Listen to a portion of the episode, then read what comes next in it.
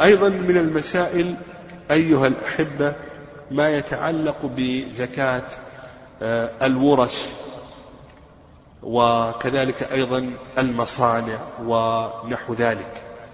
فمثلا ورش النجارة ورش الحدادة ورش تصنيع الأبواب ورش إصلاح السيارات ونحو ذلك. هل تجب كذلك أيضا المصانع يعني المصانع إلى آخره. كيف تجب الزكاة في هذه الأشياء؟ كيف نخرج زكاة هذه الأشياء إلى آخره؟ نقول ننظر إلى مقتنيات هذه الورشة أو هذا المصنع.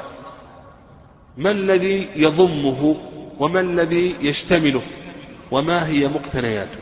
نقول مقتنياته تشتمل على أمور. الأمر الأول أعيان المستغلات. الأمر الأول أعيان المستغلات. الأعيان أعيان المستغلات. وش المقصود بأعيان المستغلات؟ المقصود بها المكائن والمعدات والآلات الأشياء الثابتة. هذا الأمر الأول. الأمر الأول أعيان المستغلات. والمقصود بأعيان المستغلات هي المكائن والمعدات والآلات ونحو ذلك من الأشياء التي تبقى وتثبت. هذا الأمر الأول. الأمر الثاني المستغلات. الأمر الثاني المستغلات يعني الأشياء المنتجة.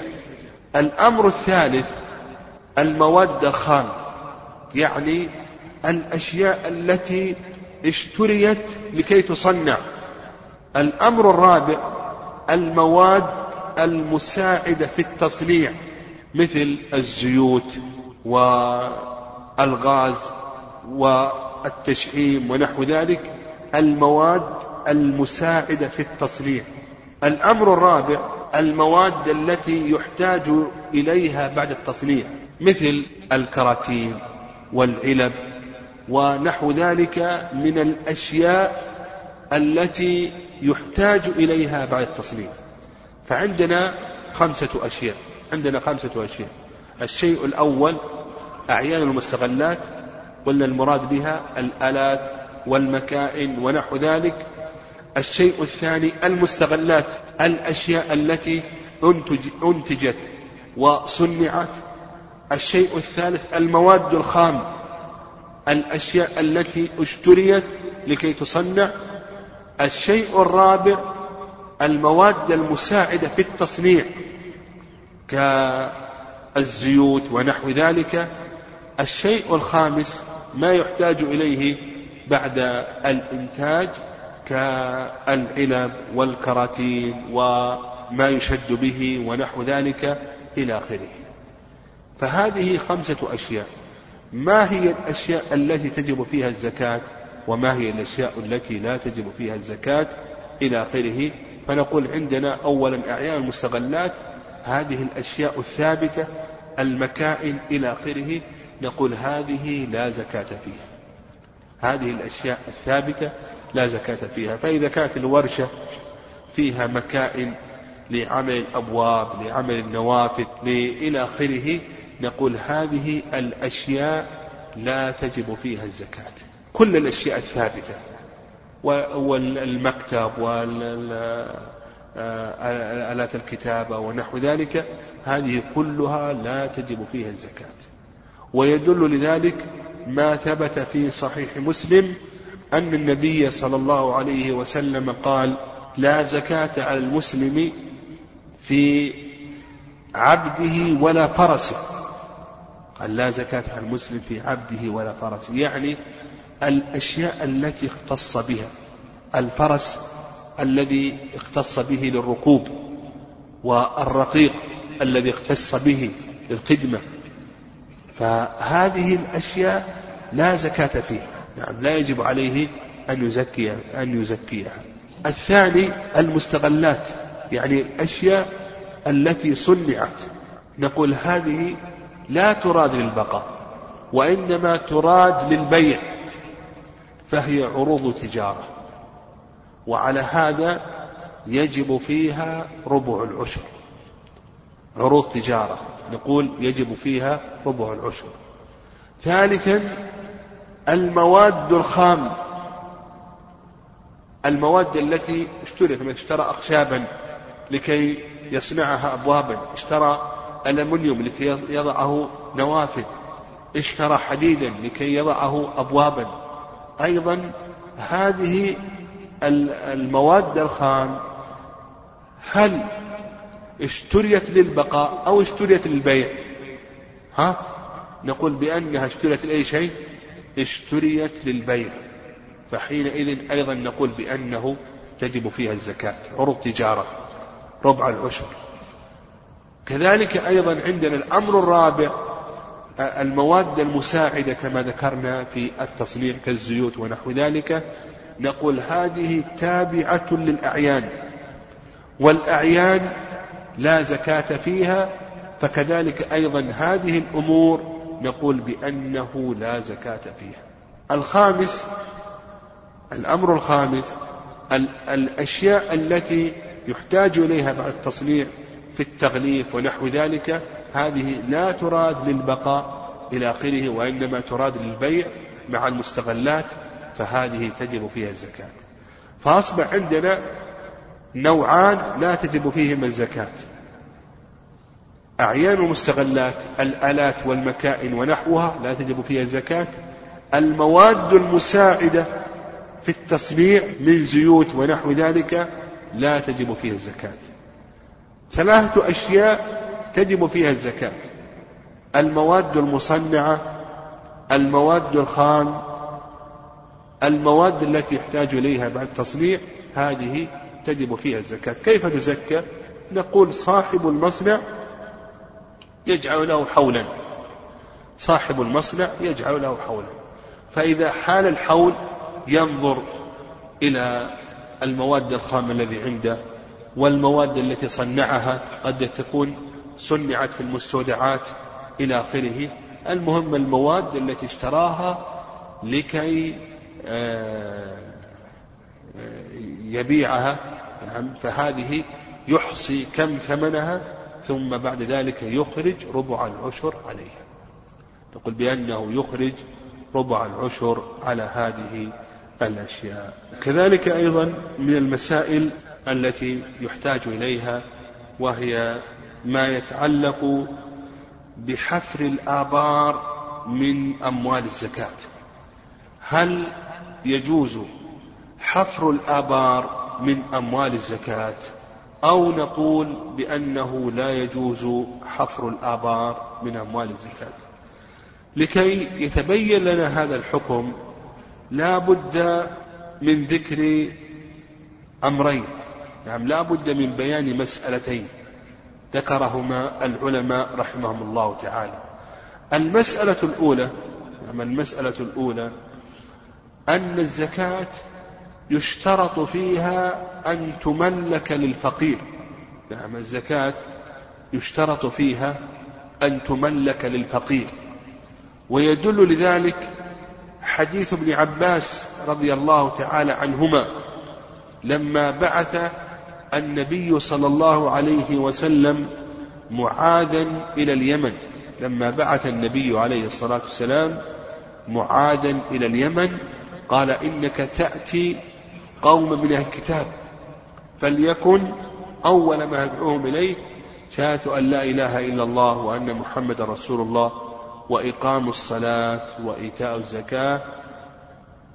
نعم شهادة أن لا إله إلا الله محمد رسول الله. فإنهم أجابوك لذلك فأخبرهم أن الله افترض عليهم خمس صلوات في اليوم والليلة فإنهم أجابوك لذلك فأخبرهم أن الله افترض عليهم صدقة تؤخذ من أغنيائهم وترد على فقرائهم. فقال صدقة تؤخذ من الأغنياء وترد على الفقراء. أضاف الصدقة إلى الفقراء مما يدل على أن الفقير لا بد أن يملك هذه الزكاة. إذا حفر بئر لا يكون ملكا لهذا الفقير.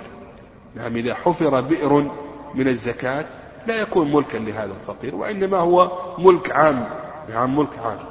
الأمر الثاني الذي يجب أن نبينه أن الله سبحانه وتعالى بين مصارف الزكاة. إن الصدقات للفقراء. والمساكين والعاملين عليها والمؤلفة قلوبهم وفي الرقاب والغارمين وفي سبيل الله وابن السبيل. ثمانية هذه مصارف الزكاة. وإذا حفرنا بئرا من الزكاة فإن هذا البئر لا يكون خاصا بهذه المصارف وإنما يكون عاما حتى للأغنياء. حتى الأغنياء. لا يكون خاصا للفقراء والمساكين إنما الصدقات للفقراء والمساكين إلى آخره. لا يكون خاصا بالفقراء وإنما يكون عاما. فتبين لنا أيها الأحبة من خلال هذين الأمرين أنه لا بد من تمليك الفقير وأن الزكاة لها مصارف خاصة إلى آخره. يتبين لنا أن ما يتعلق بحفر الآبار من أموال الزكاة أن هذا لا يجوز. لماذا؟ لأن الفقير لا يملك هذا البئر وثانيا وإنما يكون ملكا لعموم المسلمين. وثانيا أن هذا البئر ليس خاصا بالفقراء والمساكين وإنما هو عام وشامل. حتى الأغنياء يستفيدون منه. فيتبين لنا أنه لا يجوز حفر هذه الآبار من أموال الزكاة وإنما تحفر هذه الآبار من أموال الصدقات والأوقاف إلى آخره. يعني أما بالنسبة لأموال الزكاة فنقول بأن هذا لا يجوز. أيضا من المسائل شراء بيت للفقير من الزكاة. الزكاة إذا كان الفقير يحتاج إلى بيت. نعم يحتاج إلى بيت لكي نشتري له هل فهل يجوز أن نشتري له بيتا من أموال الزكاة؟ أو نقول نعطيه أجرة لأن البيت يكلف مثلا مئتي ألف. لا والأجرة تكلف عشرة ألاف. فهل يجوز أن نشتري من الزكاة بيتا؟ للفقير أو نقول بأن هذا غير جائز إلى آخره. لكي يتبين هذا الحكم نبين ما هو الحد الذي يأخذه الفقير من الزكاة. ما هو الحد الذي يأخذه الفقير من الزكاة؟ المشهور من مذهب الإمام أحمد رحمه الله تعالى أن الفقير يأخذ كل عام كفايته يأخذ من الزكاة كفايته وكفاية من يمونه يعني ينفق عليه يأخذ كل عام كفايته وكفاية من يمونه من النفقات والحوائج الأصلية. يعني يأخذ لمدة عام كفايته وكفاية من يمونه يعني ينفق عليه من النفقات الطعام والشراب والحوائج الأصلية من أجرة المسكن والملبس وأواني البيت والآلات التي يحتاجها إلى آخره. فإذا كان هذا الفقير كفايته في العام تساوي عشرين ألفا نعطيه من الزكاة عشرين ألف إذا كانت كفايته أقل مثلا عنده مرتب ألف ريال وكفايته في العام عشرون ألف فمرتبه يكفي اثني عشر آه، آه، مرتبه يساوي اثني عشر ألفا. بقي عليه ثمانية آلاف نعطيه من الزكاة ثمانية آلاف. فالمشهور مذهب الإمام أحمد رحمه الله أننا نعطيه كفايته وكفاية من يمونه نعطيه كل الكفاية إذا كان لا يجد شيئا. أو نعطيه تمام الكفاية إذا كان يجد بعض الكفاية. فإذا كان يجد بعض الكفاية فإننا نعطيه تمام الكفاية وإذا كان لا يجد شيئا فإننا نعطيه كامل الكفاية. هذا الرأي الأول. الرأي الثاني يعني الرأي الثاني وهو مذهب أبي حنيفة رحمه الله تعالى وهو أنه يعطى أقل من نصاب الفضة. يعني يعطى أقل من مئتي درهم. يعني ومئة درهم تساوي بالغرامات كما سبق أن بينا تساوي خمسمائة وخمسة وتسعين غراما من الفضة. تساوي خمسمائة وخمسة وتسعين غراما من الفضة. وغرامات الفضة الآن يعني هذه تساوي 500 ريال. رأي أبي حنيفة رحمه الله نعطيه أقل من 500 ريال. الرأي الثالث يعني الرأي الثالث أنه يعطى كفاية العمر وهذا رأي الشافعي رحمه الله تعالى أن نعطيه كفاية العمر. وهذا أوسع أوسع المذاهب وهو رأي الشافعي رحمه الله تعالى. ننظر ما الذي يكفيه طيلة عمره ونعطيه؟ يكفيه مثلا ثلاثون ألف أربعون ألف مئة ألف من النفقات نعطيه. والراجح في هذه المسألة هو ما ذهب إليه الإمام أحمد رحمه الله وأن الفقير يعطى من النفقات الشرعية والحوائج الأصلية ما يكفيه لمدة عام لأن الزكاة تتكرر كل عام. الزكاة تتكرر كل عام. ففي هذا العام نعطيه ثم بعد ذلك في العام القادم نعطيه وهكذا. وبهذا يتبين على هذا أنه لا يجوز أن نشتري من الزكاة بيتا لهذا الفقير وإنما يعطى أجرة يستأجر بها. لكن كما ذكر بعض العلماء رحمهم الله أن الفقير لو اشترى بيتا لو اشترى بيتا لكي يسكنه وهذا البيت لمثله يعني يشتري لمثله بيتا يسكنه. مثلا هو فقير يسكن ما يسكن الفقراء بمائة ألف بثلاثمائة ألف. إذا اشترى هذا البيت فإنه يكون غارما وحينئذ يدخل في باب الغارمين فنعطيه من الزكاة ما يسدد به غرمة فرجل عندنا رجلان. رجل يريد أن يأخذ الزكاة لكي يشتري بيتا هذا لا يعطى. رجل اشترى بيتا ولحقه غرم فهذا نعطيه من الزكاة ما يسدد به غرمة لأنه داخل في قول الله عز وجل إنما الصدقات الفقراء والمساكين والعاملين عليها والمؤلفة قلوبهم وفي الرقاب والغارمين وفي سبيل الله وابن السبيل. كذلك أيضا مثل ذلك أيضا شراء السيارة. هل نعطي الفقير مالا لكي يشتري سيارة ونحو ذلك؟ نقول إن, إن كان يشتري هذه السيارة يعني إن كان سيشتري هذه السيارة لكي يعمل عليها وينفق على أهله فهذا نعطيه من الزكاة كما ذكر شيخ الإسلام تيمية رحمه الله تعالى. يعني هذا رجل يحتاج إلى سيارة لكي يعمل عليها لكي يعني يؤاجرها لكي يحمل عليها البضائع ونحو ذلك. فهذا نقول نعطيه من الزكاة. نعم نعطيه من الزكاة نعطيه من الزكاة ما يشتري به هذه السيارة ويقيم نفسه. كما ذكر شيخ الإسلام تيمية رحمه الله أيضا أن أن الفقير لا بأس أن نعطيه من الزكاة ما يشتري به آلة الحرفة. نعطيه من الزكاة إذا كان ذا تجارة. نعطيه مثلا عشرة آلاف أو عشرين ألف أو ثلاثين ألف يتاجر بحيث أنه ينفق على نفسه وأهله. هذا لا بأس بذلك. كذلك أيضا نعطيه من الزكاة ما يشتري به سيارة لكي يعمل عليها نقول بأن هذا جائز ولا بأس به. فالقسم الأول يأخذ من الزكاة لكي يشتري مركوبا يعمل عليه وينفق على أهله فهذا جائز ولا بأس به. القسم الثاني أن يأخذ من الزكاة لكي يشتري سيارة يركبها.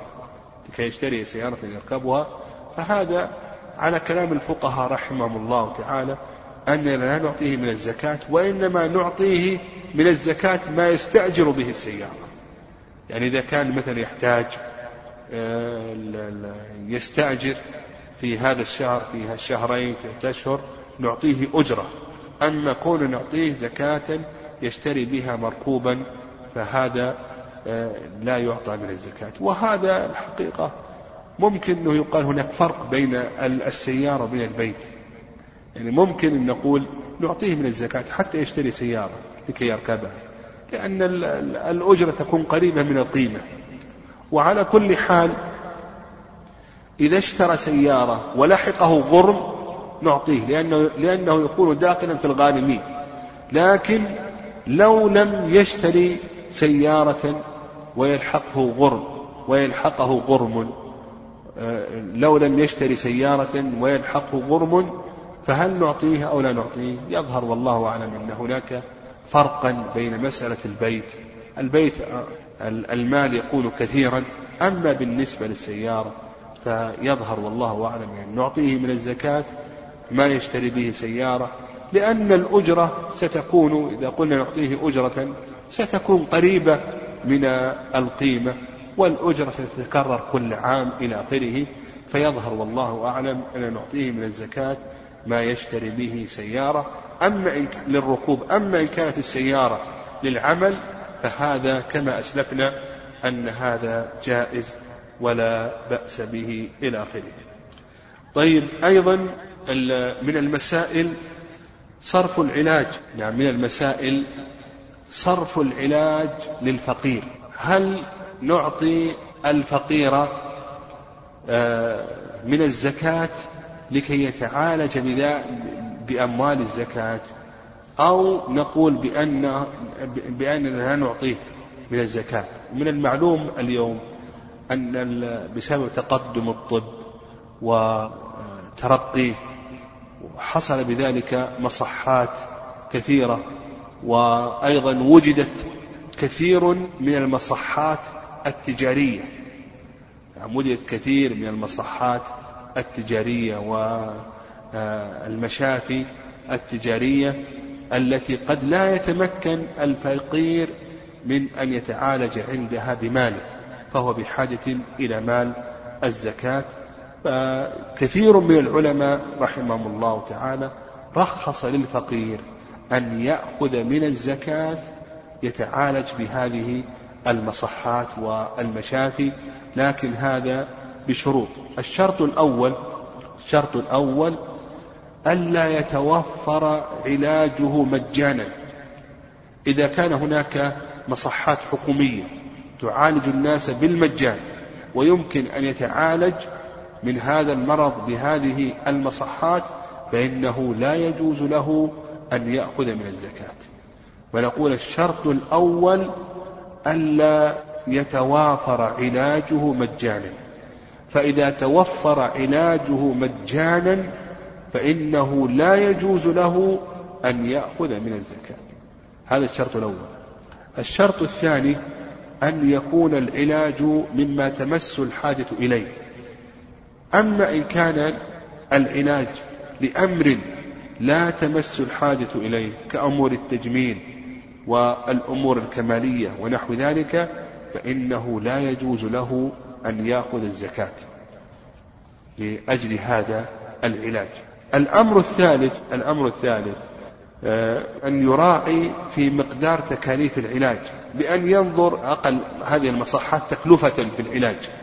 ونقول لا بد من مراعاة تكاليف العلاج بأن ينظر إلى أقل هذه المصحات تكلفة لأن أموال الزكاة لها مستحقون لها الفقراء.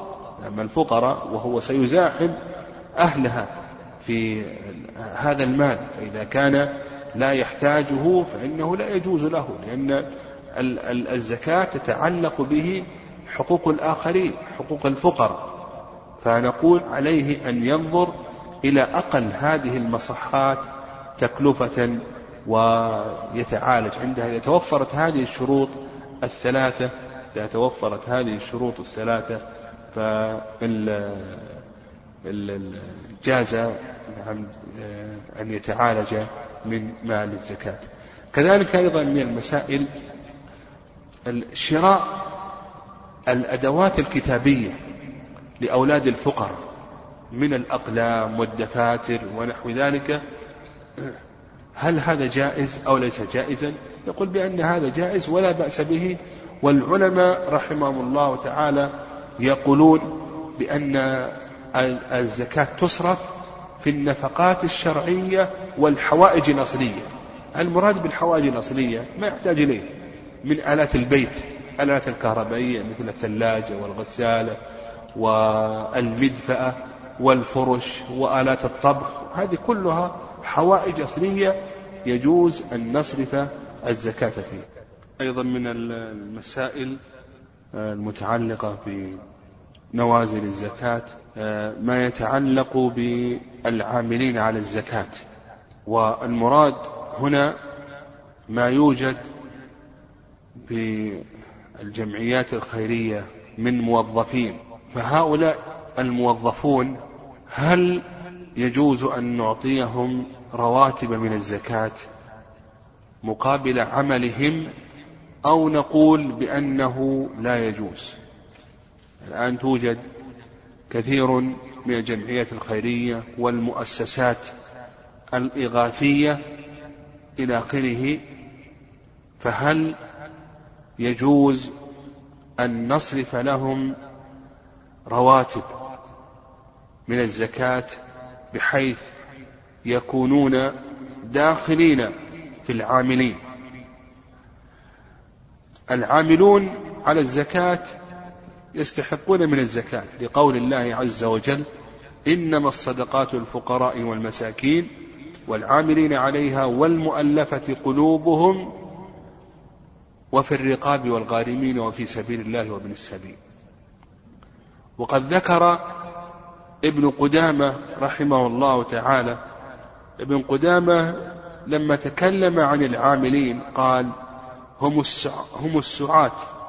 الذين يبعثهم الإمام لأخذها من أربابها وجمعها وحفظها ونقلها وسعيها إلى أن قال وكل ما يحتاج إليه فيها هم السعاة الذين العاملون هم السعاة الذين يبعثهم الإمام.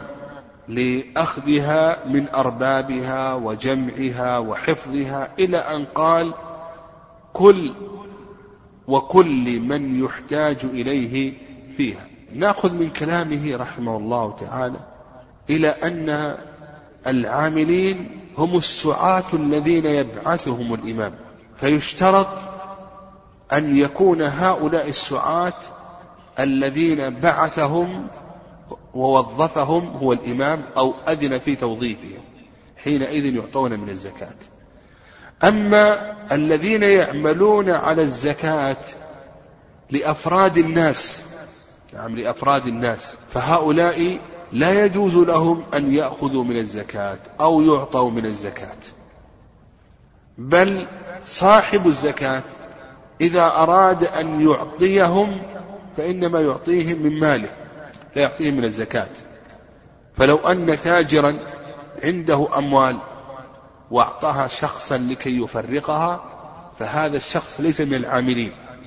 لأن العامل على الزكاة هو الذي يبعثه الإمام وحينئذ لا يجوز له أن يعطيه من الزكاة أو أن هذا العامل يأخذ من الزكاة وإنما إذا أراد أن يعطيه نعم إذا أراد أن يعطيه فإنما يعطيه من حر ماله وليس من الزكاة بالنسبة للموظفين في الجمعيات الخيرية وجمعيات البر والمؤسسات الإغاثية ونحو ذلك فهل يعطون رواتب من من الزكاة أو لا؟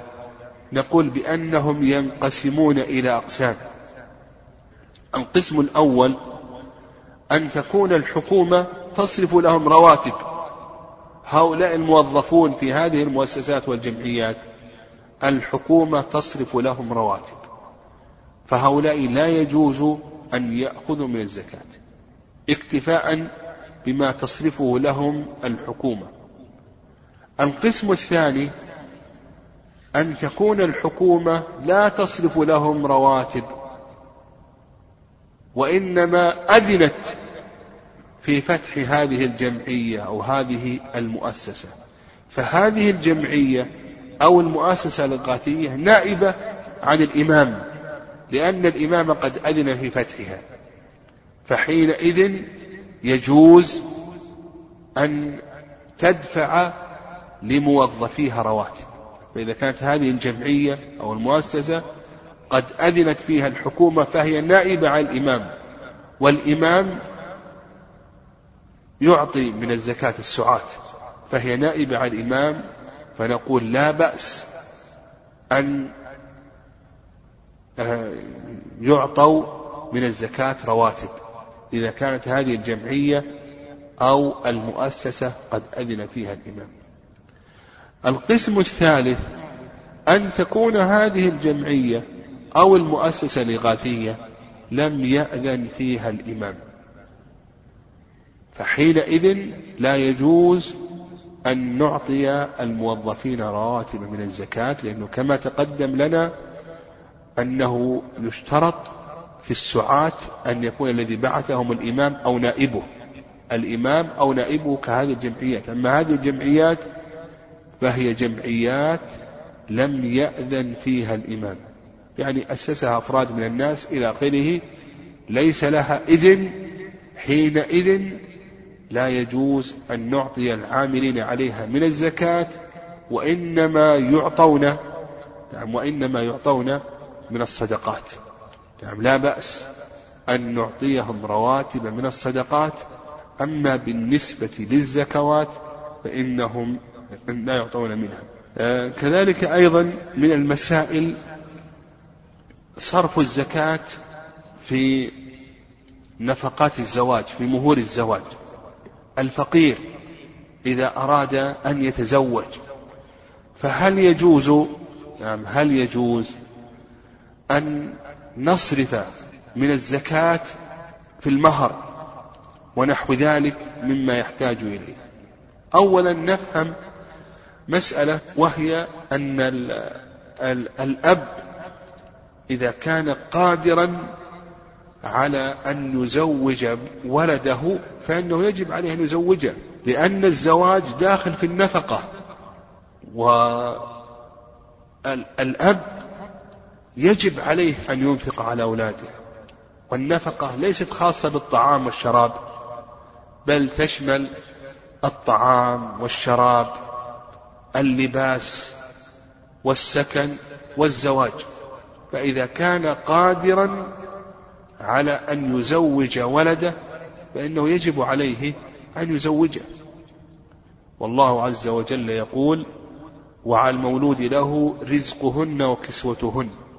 فالمولود له الأب يجب عليه يجب عليه النفقة يجب عليه أن ينفق على من يرضع ولده فولد فولده من باب أولى. إذا كان هناك شخص ليس له أب ينفق عليه نفقة زواج واحتاج إلى المهر فنقول لا بأس أن نعطيه من الزكاة ما يدفع به المهر. نعم لا بأس أن نعطيه من الزكاة ما يدفع به المهر إذ إن إذ إن الزواج يكون به حفظ العرض. حفظ النسل وهذا وهذه الأشياء من الضرورات التي اتفقت الشرائع على حفظها. الشرائع السماوية تتفق على حفظ الضرورات الخمس حفظ الدين حفظ العرض حفظ العقل وحفظ النفس حفظ المال. هذه الضرورات الخمس تتفق الشرائع على حفظها. فإذا كنا نعطيه الزكاة لكي يحفظ نفسه لكي يأكل ويشرب فكذلك أيضا نعطيه من الزكاة لحفظ العرض والنسل فالفقير لا بأس أن نعطيه من الزكاة ما يدفع به المهر. كذلك أيضا نعطيه من الزكاة ما يشتري به ما يحتاج إلى شرائه. من الأثاث كما قلنا من الحوائج الأصلية من الفرش والآلات آلات البيت والمعون وآلات الطبخ ونحو ذلك إذا كان لا يتمكن. كذلك أيضا من المسائل لعلي أختم بهذه المسألة وهي ما يتعلق باستثمار أموال الزكاة. هل يجوز استثمار أموال الزكاة؟ أو نقول بأن أموال الزكاة لا يجوز استثمارها إلى آخره. هذه المقصود باستثمار أموال الزكاة. المقصود المقصود هو تثميرها وتنميتها عن طريق المضاربة فيها البيع والشراء تثميرها وتنميتها عن طريق المضاربة بها.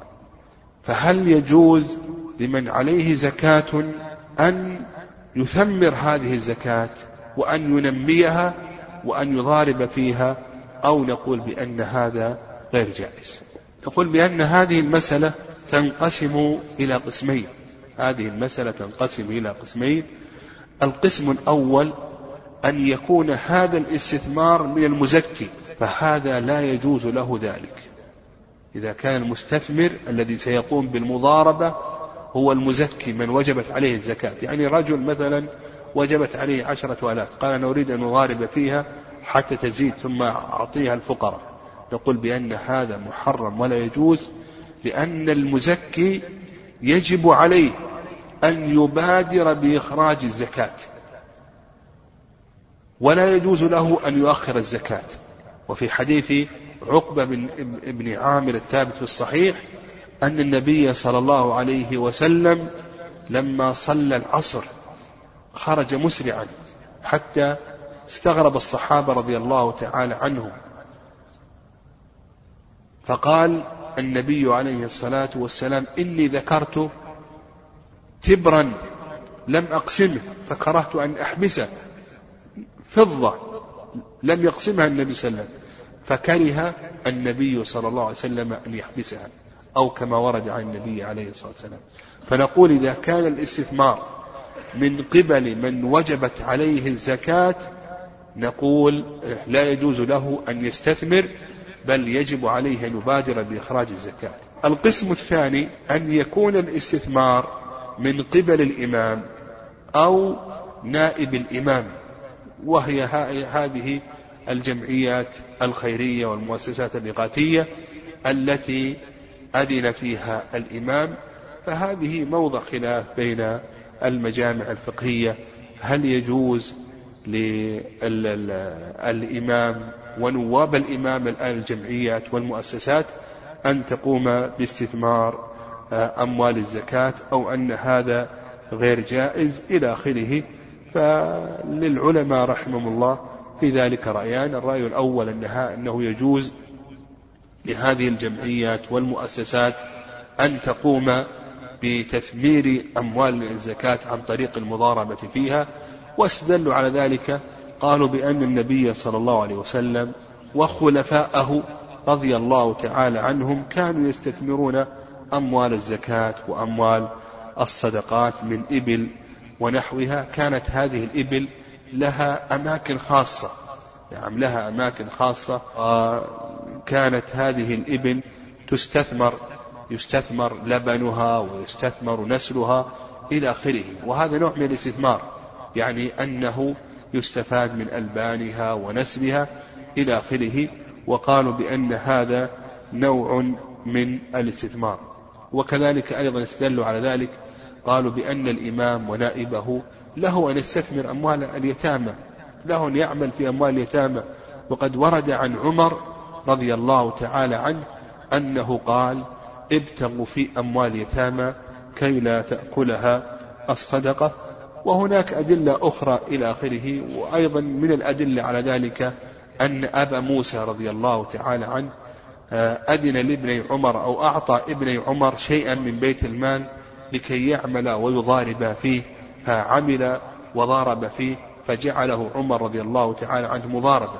وهذا مال بيت المال. فكذلك أيضا أموال الزكاة. وقال بعض العلماء بأن المضاربة في أموال الزكاة لا تجوز لأن الله سبحانه وتعالى جعل للزكاة مصارف خاصة. إنما الصدقات للفقراء والمساكين والعاملين عليها والمؤلفة قلوبهم وفي الرقاب. والغارمين وفي سبيل الله وابن السبيل ولأن المضاربة فيها يؤدي إلى إتلافها وخسارتها وفي هذا ضياع للفقراء وضياع لحقوق الفقراء والصواب في ذلك أن المضاربة في أموال الزكاة جائزة بضوابط وقد ذكر العلماء رحمهم الله ضوابط للمضاربة. فمن هذه الضوابط مراعاة حاجة الفقراء والمساكين. إذا كان هناك فقراء ومساكين بحاجة إلى هذه الأموال فإنها تصرف لهم ولا يضارب بها. وكذلك أيضا من هذه الضوابط أن يكون الاستثمار محققا نعم أن يكون الاستثمار محققا. وكذلك أيضا من هذه الضوابط يعني أن يكون الاستثمار محقق المصلحة. ومن هذه الضوابط أيضا أنه إذا احتاج الفقراء والمساكين فإنه يلجأ إلى تنظيض هذا المال. يعني تصفية هذه الأموال وصرف هذه الأموال للفقراء والمساكين. كذلك أيضا من هذه الضوابط أن تكون المضاربة آه، بأيدي أهل الخبرة والأمانة. أسأل الله سبحانه وتعالى بمنه وكرمه أن يجعلنا هداة مهتدين وأن يعلمنا ما ينفعنا وأن ينفعنا بما علمنا. اللهم إنا نسألك الهدى والتقى والعفاف والغنى. اللهم إنا نسألك فعل الخيرات وترك المنكرات وحب المساكين وتغفرنا وترحمنا. وإذا أردت بقوم فتنة أن تقبض إليك غير مفتونين. اللهم فرج كرب المكروبين اللهم فرج كرب المكروبين اللهم فرج كرب المكروبين ونفس عسرة المعسرين. واقض الدين عن المدينين. اللهم اشف مرضى المسلمين. اللهم اشف مرضى المسلمين. اللهم اجعل ما أصابهم كفارة لسيئاتهم. ورفعة لدرجاتهم يا أرحم الراحمين. اللهم إنا نسألك الجنة وما يقربنا إليها من قول وعمل ونعوذ بك من النار وما يقربنا إليها من قول وعمل. ربنا هب لنا من أزواجنا وذرياتنا قرة أعين واجعلنا للمتقين إماما. اللهم آمنا في أوطاننا وأصلح أئمتنا وولاة أمورنا. اللهم اجعلهم محكمين كتابك وسنة رسولك محمد صلى الله عليه وسلم. اللهم أصلحنا وأصلح بنا وأصلح لنا. ربنا آتنا في الدنيا حسنة وفي الآخرة حسنة وقنا عذاب النار.